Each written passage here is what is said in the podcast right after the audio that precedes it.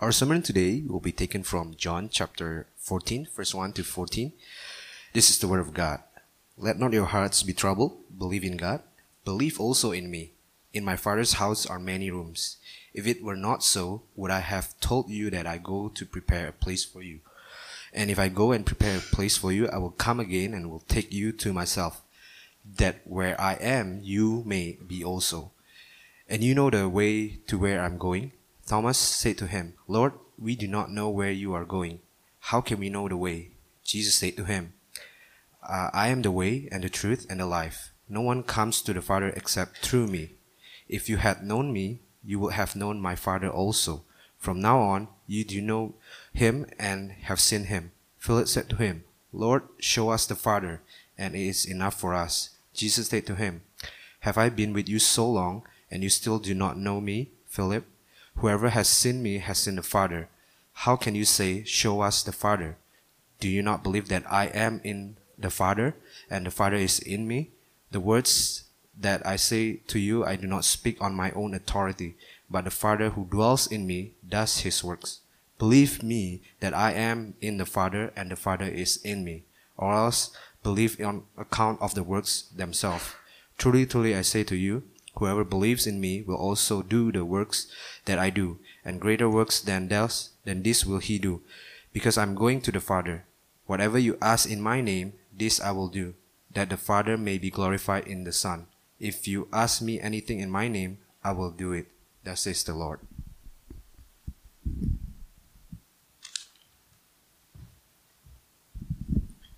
Thank you, Albert. I'm just here to introduce our special guest for this morning, Dr. Edward Klink, also known as Mickey Klink. Um, Dr. Edward Klink did his uh, PhD in New Testaments in the University of St. Andrews. He's also the author of many books on the Gospel of John, including a commentary on John's Gospel, the commentary that we've been using. Also, um, I have had the privilege of knowing Dr. Klink from since I was an undergrad back in Biola University. He was my professor there, and I've um, been privileged enough to listen to his lectures, been really shaped by him, not just from his teaching, but also by his moral example. I'm amazed and it's a bit surreal that he's here now in this church. We've been praying for the possibility of this church plant since at least 2010, I think. And it's been amazing to learn from him, also amazing to learn from his example. He's always pushed us to think about the relationship between the church and, and deep theological thinking, and hopefully, as well, he would teach us in this coming week. So please, Dr. Klink.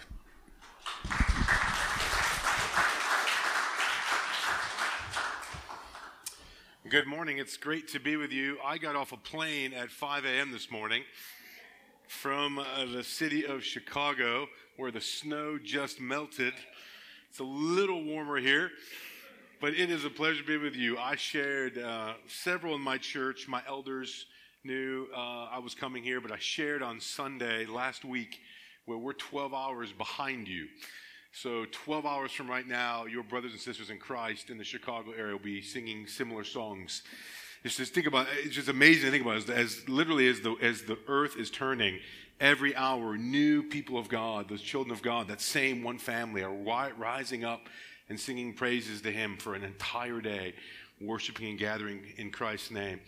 So, but I shared with the church uh, on Sunday, last Sunday, I would, I would be gone for a couple weeks and that I would be speaking to you. And I, I think there were about seven or eight people in my congregation that have been specifically to Jakarta, that have, have some connection to Indonesia, that just wrote me notes of encouragement or, or praying. And just, I just know that our congregation, as they gather in the next, literally in about 12 hours, will be, will be worshiping the same Lord that we worshiped. Let me just let me just pray and ask God to minister from his word this morning. Father, thank you so much for your goodness to us through Jesus Christ. And thank you just for the liturgy we've already gone through this morning and and what you've already been showing us about your son Jesus Christ as we've seen in the book of Isaiah and other places. Help us to see clearly in the gospel of John in this text in John 14 the centrality of Jesus. We pray all that in his name. Amen. I remember when my, my I have three kids 13, 11, both boys, and an almost seven year old little girl. And I remember my oldest son was going to first grade for the first time. He was really, really nervous. And I, we literally, we, we walked him to school. We were living in California at the time, so we just walked. It was about a half mile walk down to school. We walked him there. My wife, for whatever reason, couldn't be there that morning. And so we, I walked him up to the door and he just kind of he takes a couple steps forward. We'd been there the night before to see the classroom and his teacher but he was so nervous and he took a couple steps forward and he turned around and he walks back and he just kind of had his head in my knee. And he kind of looked up he says dad I'm, I'm, a little nervous. And i just realized i just i just, I just had a moment. I just kind of i kind of knelt down and i just kind of grabbed his face and i just gave him a couple thoughts. Here's what you're going to do. Here's your teacher. Here's what school's about mom is going to pick you up right after school's over. Like I just had a few final words with him before he walked into that school building, just to give him a little bit of encouragement, a little, little bit of focus, a little bit of preparation for what was going to come. We're in that scene, literally, in the Gospel of John, where Jesus, at the end of his ministry, sits with his disciples, explains to the church the Christian life. We call this the farewell discourse. This, this, this, this title that's given to chapters 14, 15, and 16 in the Gospel of John. But you know what that really is? Is Jesus saying, hey, I don't want you to be confused about anything. I want you to know what's going on. I want you to understand what my ministry is about. I want you to see how this fits into the larger message I've been preaching from the beginning. I don't want you to worry. I don't want you to be surprised. Like in these, in these three chapters, he talks about the suffering and persecution that will come from the world. He talks about the Spirit that will be coming and what the Spirit does. We'll talk about some of that even next Sunday. He talks about what Jesus is here to do and who he is. And he begins in this statement that was just read for you a few minutes ago when he describes himself as the way, the truth, and the life. So, in this section of, of John 14 to 16, Jesus gives six final statements. And the first of those two we'll look at this Sunday and next.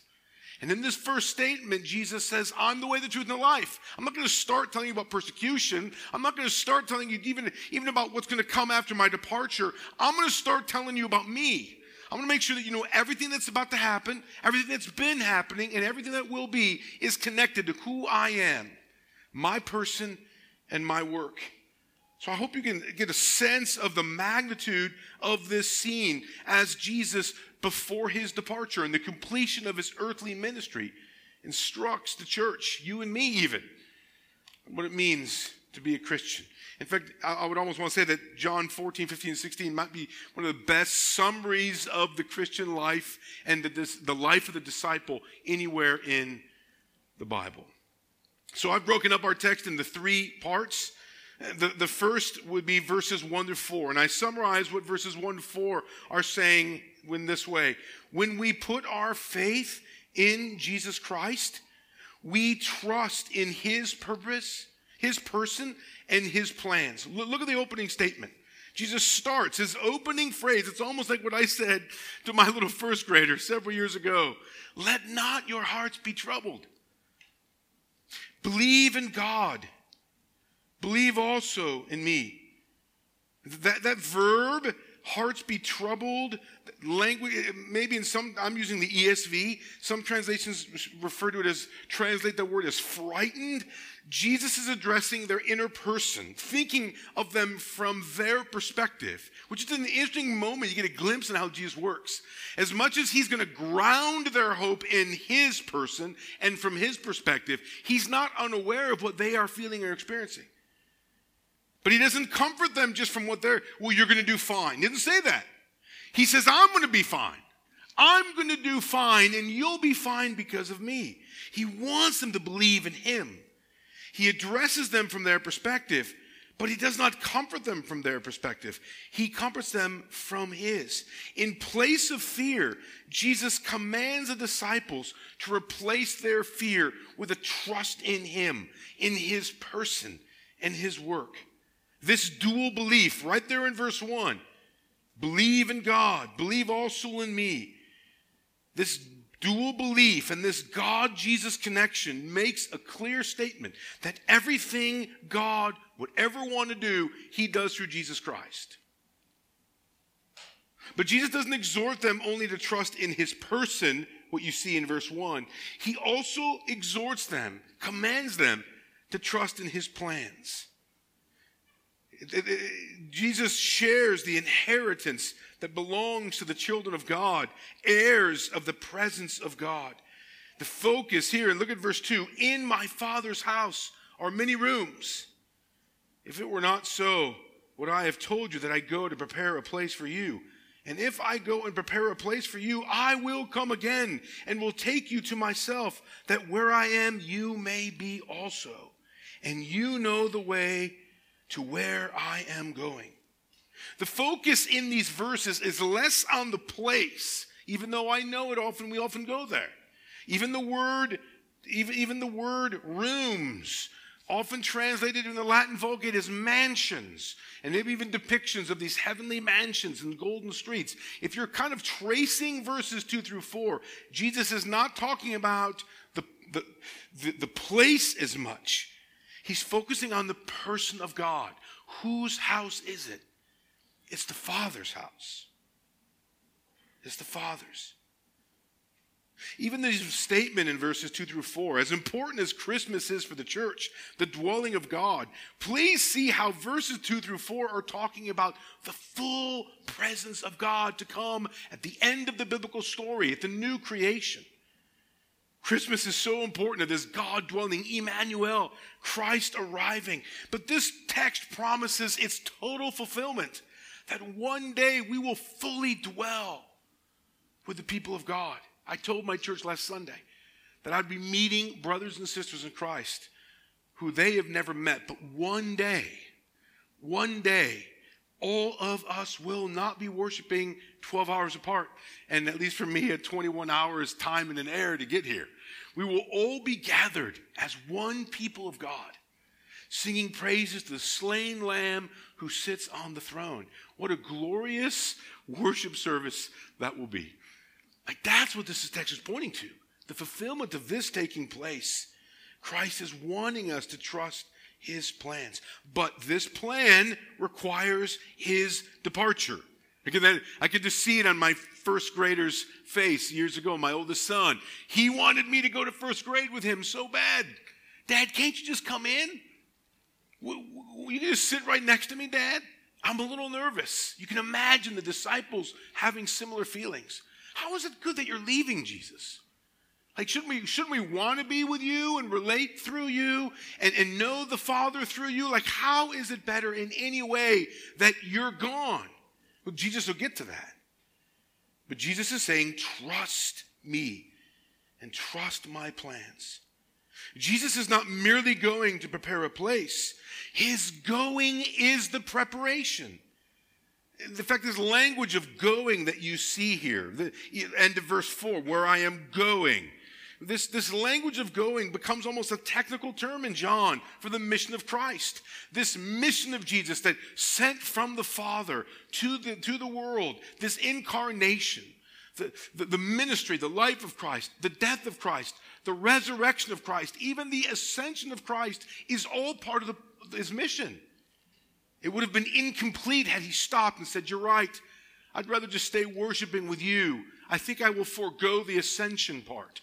That would, have, that, that would have been catastrophic in regard to the fullness of what God wanted us to know in the life of Christ through the Spirit in relation to the Father. If that's confusing even for you, just, just listen the next few weeks as your church works through this farewell discourse in John 14 through 16. Or even as we'll have time to talk, sounds like on Thursday. What is the role of the ascension? Why is it a big deal? Why do Christians often kind of always stop at the resurrection?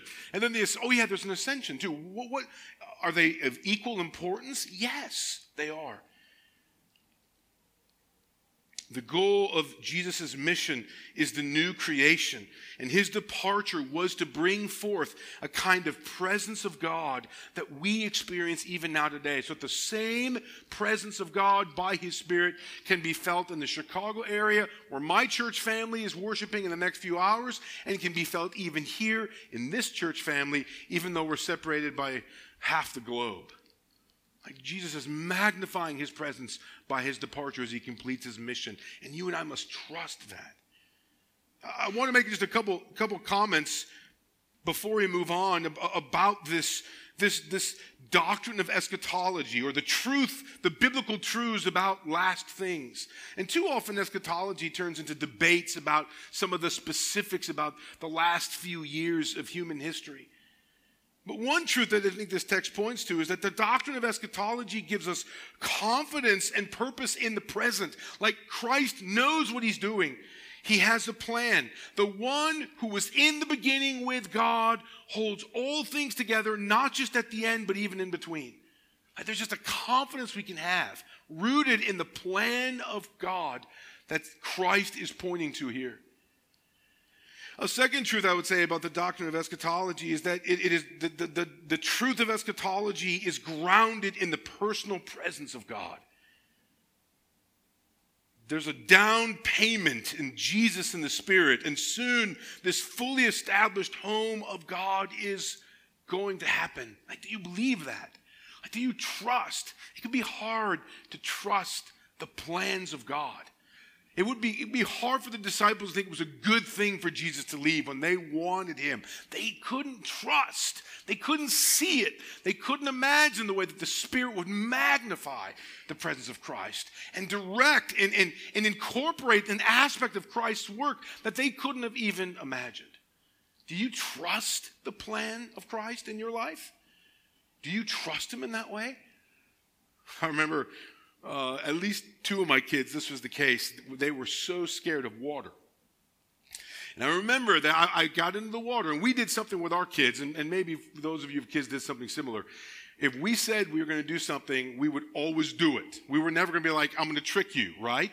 And none of those. If I say, do you, believe me, I'm telling you, even if I'm playing with them and I'm torturing them with my tickle fingers or something, and, the, and my daughter would say, Stop, I, I'll stop. I'll, I'll never say I'll stop and then do it again. I want them to see that I am worthy to believe. So I got into the pool with, with two of my kids. And I remember when my middle child, my, my son Ben, I remember how so terrified of the water he was. And I got into the pool, just a shallow end. I mean, he couldn't have stood in it. He was too small. But I, I, the water was at my waist. I could easily stand in it. And I just held my hands out and I said, now jump. And he's like, Daddy, no like the water. And he just, he just, like, he just like panicking. And I said, okay, I said, stop for a sec. Don't just look at the water. Look at me. And do I lie? I'm going to catch you. Do you believe I'm going to catch you? Do you think I'm going to pull my hands away and, and be tricked? Because he'd seen with a relative, an uncle, where an uncle did the same thing, and then guess what the uncle did? Gotcha, right? And the kid goes in the water. He's like, Dad, I've seen that before. I'm telling you, I'm telling you. Here are my hands. Trust me. And it took a few minutes of he would walk to the edge and he'd walk back and he'd walk to the edge, he'd walk back. But finally he leaped until I almost over exaggerated my catch.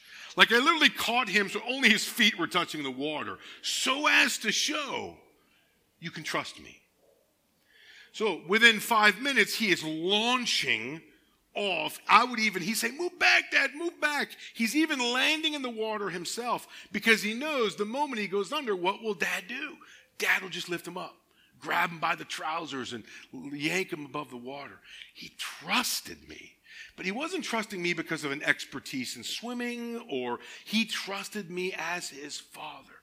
Jesus Christ is saying the same thing. As he introduces this kind of introduction to the new covenant, life in Christ through the Spirit, the, the full completion of the mission, mission of Christ here in this earthly ministry, he's like, listen, just look at me. Look at me. Don't look at the water. Don't look at the evil one, the, the, the work coming. Don't look at the world's response.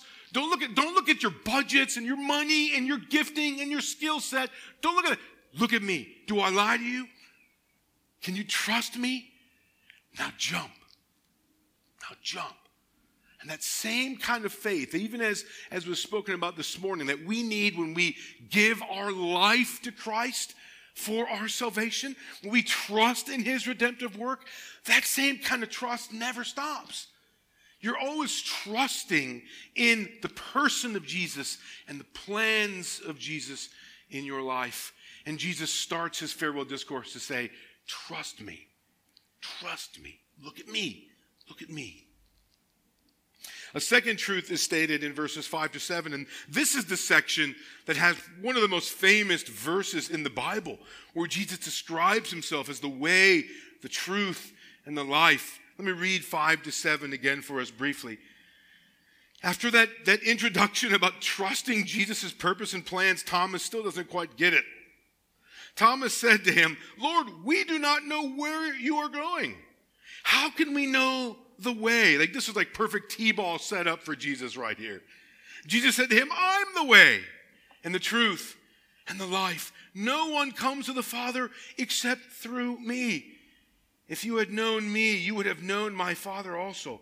From now on, you do know him and have seen him. In this scene, all this talk of departure and plans confuses Thomas, who wants to know the way every disciple is supposed to go. Jesus answers, his answer declares emphatically that the way is a who.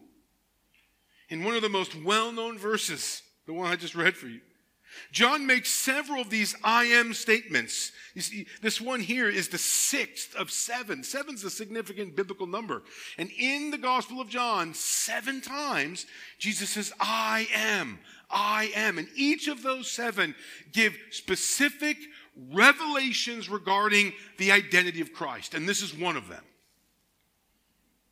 In this one, he calls himself the way, the truth, and the life.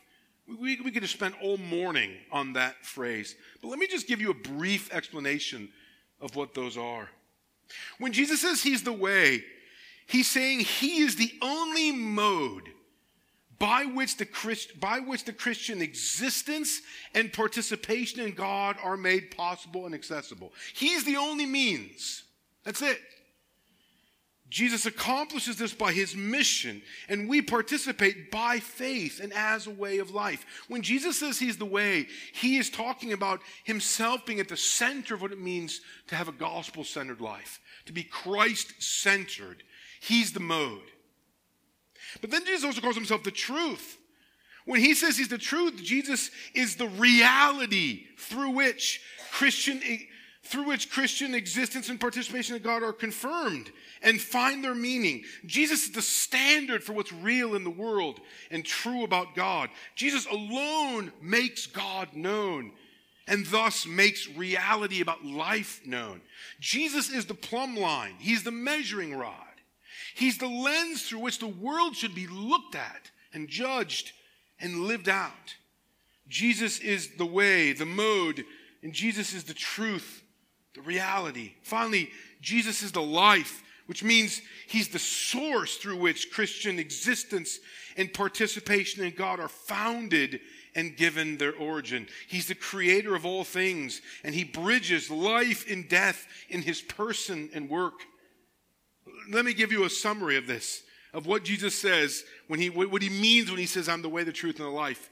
That Jesus destroys the wall that divides humanity from God. In that sense, he's the way. Jesus denies the falsehood that distorts humanity in relation to God. In that way, he's the truth, providing clarity regarding who God is and what life is about. And Jesus defeats the last and greatest enemy of humanity that's death. In that sense, Jesus is the life. Notice how in, in these verses, 5 through 7, but specifically in 6 and 7, there is great exclusivity, but also in, inclusivity. Exclusivity because Jesus alone mediates. Jesus alone is the way. Jesus alone is the truth. Jesus alone is the life. That is very exclusive. But in another sense, there's an inclusivity, meaning that Jesus provides everything. In everything, does Jesus give meaning, give source, give access to God and His world? Finally, the last few verses, 8 through 14, I summarize it by simply saying this Jesus is not the means to the end, He's the end itself. The disciples still don't get it. Philip now raises a question. They still separate Jesus from the Father. They, you see that in verse 11. Philip says, Lord, show us the Father, And it's enough for us. Jesus says to him, Have I been with you so long and you still do not know me, Philip? Whoever has seen me has seen the Father. How can you say, Show us the Father? I can imagine, to be honest, there's, there's not just a sense of rebuke, but even arguably just brokenness in regard to the lack of understanding that they are still not seeing, even giving warrant for the need of God's Spirit to come and, and minister to us and apply these truths. Verse 10 Do you not believe that I am in the Father and the Father is in me? The words that I say to you, I do not speak on my own authority, but the Father who dwells in me does his works. Believe me that I am in the Father, and the Father is in me, or else believe on account of the works themselves. In the person of Jesus, this is what Jesus is saying. In the person of Jesus, the Father could not have been made more known, could not have been shown more clearly. Notice even the mutuality between the Father and the Son in verses 9 and 10. Everything Jesus is, everything Jesus has said, everything Jesus has done is itself also an expression, not only of and about the Father, but even by the Father himself. The Father's spoken word is most clearly articulated in the person and ministry and life of Jesus. Do you see how we can be confused in differentiating the persons? And even seeing how we can differentiate the person of the Father and the person of the Son in our understanding of what the doctrine of God is. That the Father and the Son maintain an inseparability in their expression to the work of Jesus. Sometimes you and I can betray an insufficient view of Jesus and therefore of God. Do we trust our own works? And not the works of Jesus? We can, we can do that. We can deny Jesus' place when we trust our own works. We can deny the inseparability between what Jesus is doing and what God sees as accomplished when we trust our own works, our own righteousness over against what Christ accomplished on our behalf, our behalf which we receive by faith. Even in the, in, the, in the Heidelberg that we read this morning is declaring such truths. Do we trust our own power and success and not the power and success of Jesus Christ? Is our identity found in something else, some kind of other God connected identity, but not one connected through Jesus would be idolatrous? Do we trust our own pursuit of pleasure and not finding our satisfaction ultimately in Jesus Christ? Do we trust our own plans and not trust in the sovereign plans of Jesus. In those ways, we can still be confused like the disciples, who somehow have a God idea or connection that isn't funneled through Christ. That's why I, I want to say that Jesus is not just the means to the end, but he's the end himself. That's what it means when we talk about your church, as, as the, the church has for centuries been Christ centered that he's the object and the means of our worship. And when we are when we are working and worshiping in Christ the Father is fully satisfied. And the Spirit is obviously at work. The full trinitarian God is satisfied when Jesus is the object and the means of our worship. Jesus' rebuke of Philip Philip's comments turn into an exhortation to taste and see the reality of Jesus. In fact, notice, notice where, where, it kind of goes, especially the, the last few verses of our text this morning. Jesus begins with this statement, truly, truly. And every time you see that in the Gospel of John, Jesus is making an emphatic statement. If we, if we had tone, if we, if we had like Jesus reading these words himself, I can only imagine every time truly, truly is used, he's being more emphatic. He's stating it more strongly. Truly, truly, I say to you, whoever believes in me will also do the works that I do. And greater works than these will he do, because I'm going to the Father. Whatever you ask in my name, this I will do, that the Father may be glorified in the Son. If you ask me anything in my name, I will do it. Man, could these verses be twisted?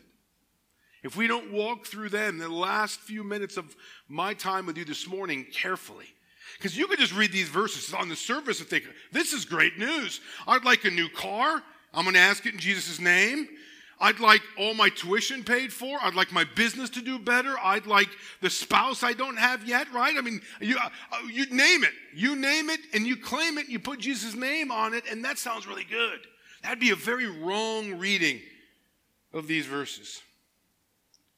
Jesus is inviting his disciples to participate in his powerful works, but please see, they are his works. Greater works this language of greater works, they're not separate from Jesus as if we're competing, as if Jesus is saying, I've done some pretty good miracles, but wait till you see what you guys will do. Not at all. As if any work that any disciple of Jesus does, would do, isn't in somehow facilitated by the power of Jesus Christ.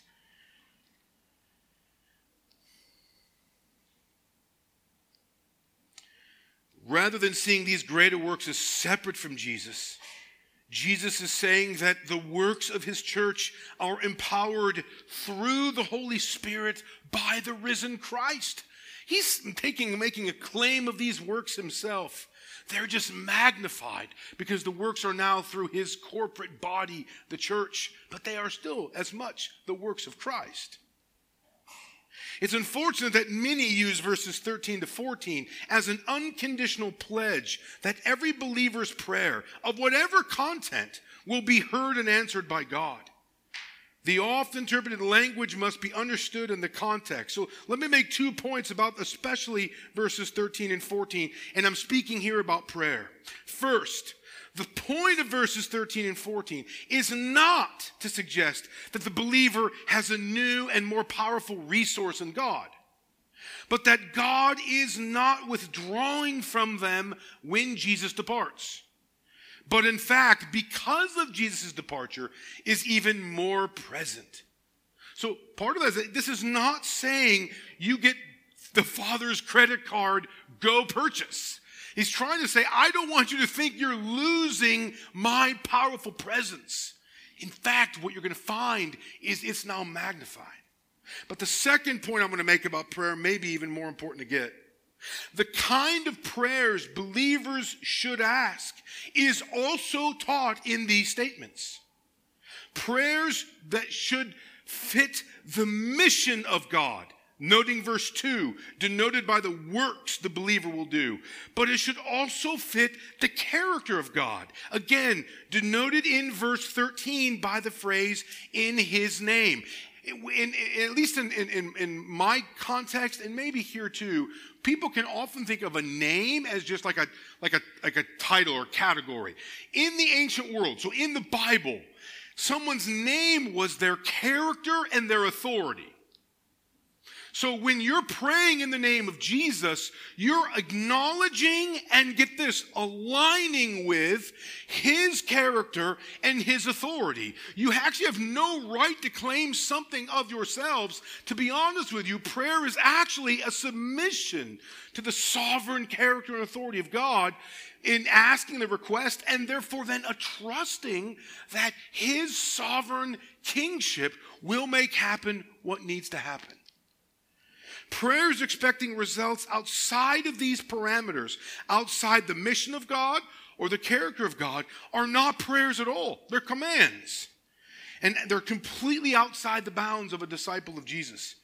This final promise is not about the pursuit of self seeking permission from God, but an invitation to participate in the fullness of life in God through Christ and by the Spirit. When a Christian prays, then, they are agreeing to trust not only in God's sovereign and authoritative resources, but get this, they're also agreeing to trust in God's perfect and providential results. That's a very different sounding prayer than what I think often that verses get read. It's me saying, when I pray in Jesus' name, I trust, Father, the resources that you have, and get this, Lord, I trust the results. What makes a prayer Christian and not pagan is that God is not used to fulfill the desires of the person who prays. but rather the person who prays submits his or her will to both the power and the purpose of God. A Christian prayer is a paradox in that it seeks from God what, what at the same time you're surrendering. Asking from God is therefore also a letting go. It is letting God be God over all things. Romans 11, 36. For from him and through him and to him are all things. To him be the glory forever and ever. Amen.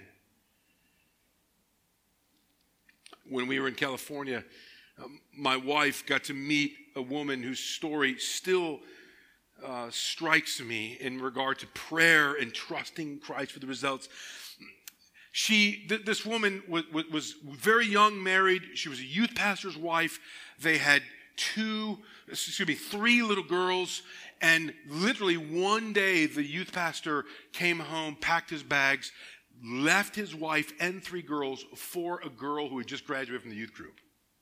That caused a huge mess in the church. But can you imagine just this young wife with these three little girls. Literally, when he told her this, the three little girls were like in a bunk bed and a little bed in the room. It was night, the dad was gone, and, the, and this young mom was thinking, How am I going to share this tomorrow morning with my three little girls when they're wondering where daddy is?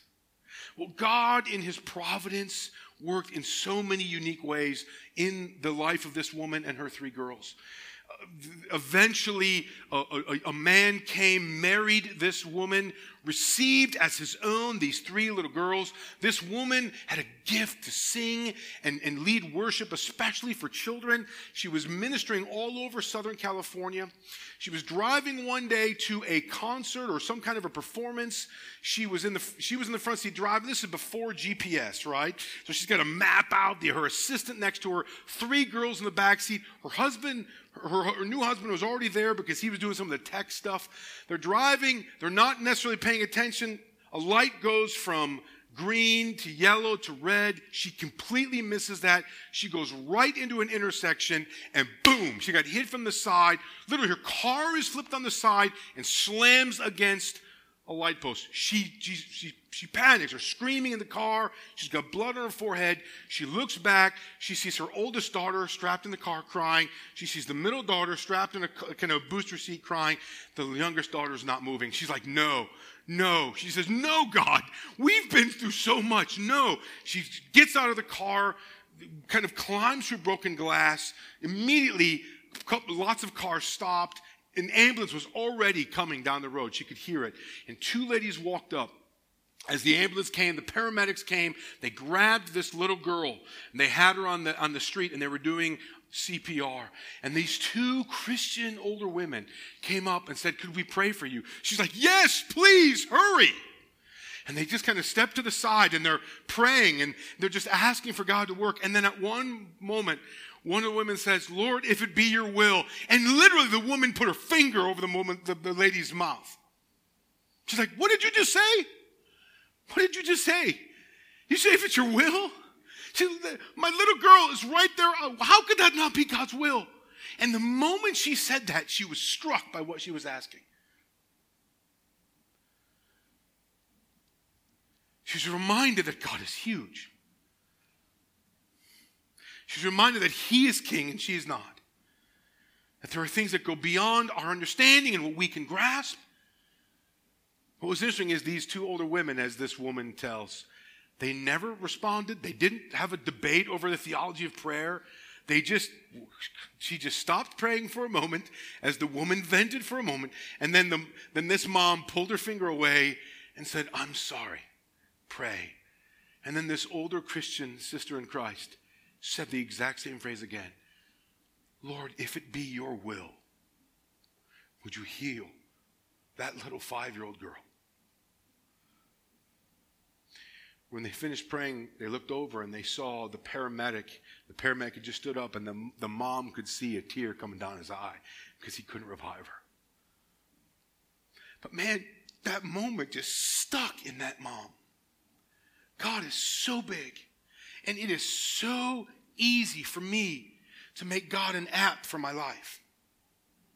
And, and, even just in small things, let alone the big one. Like, I cannot imagine having my little girl on the street being worked on by a paramedic and thinking anything that in any way would contradict her initial thought. It is hard. This Christian paradox of submitting to the name of Christ, meaning not only his character as the bounds of what my prayer looks like, but even his sovereignty as the one who gives the results, and trusting myself in that.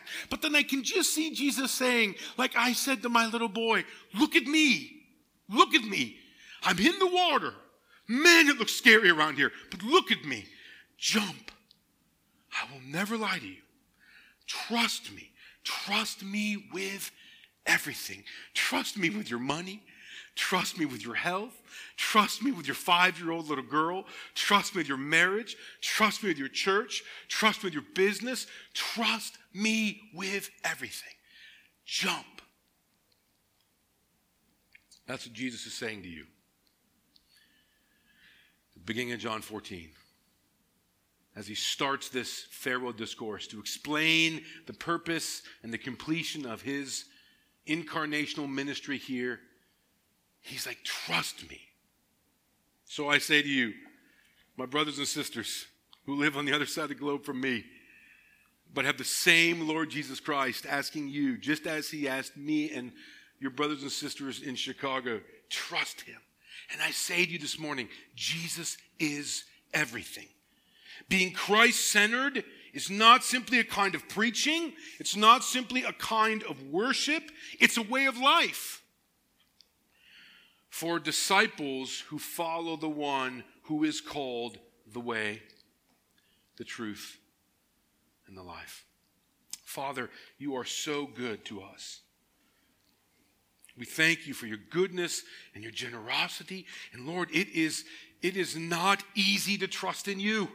And I'm so thankful that in that first moment, just, just like my little boy walking to first grade or my other son wanting to jump in the pool, you knew life was going to be hard. You knew what we were going to face. And so you say, listen, look at me, look at me, trust me, trust me. Submit all your desires, all the results you would want, submit them to me. I am worthy to be believed in. Everything God would want to do, everything He has done, everything He will do is through me. Trust me. Father, may my brothers and sisters have a renewed sense of trust from the power of your word. And may your spirit be instilling in them an understandability and a believability of the faithfulness of Christ. We pray this in Jesus' name. Amen.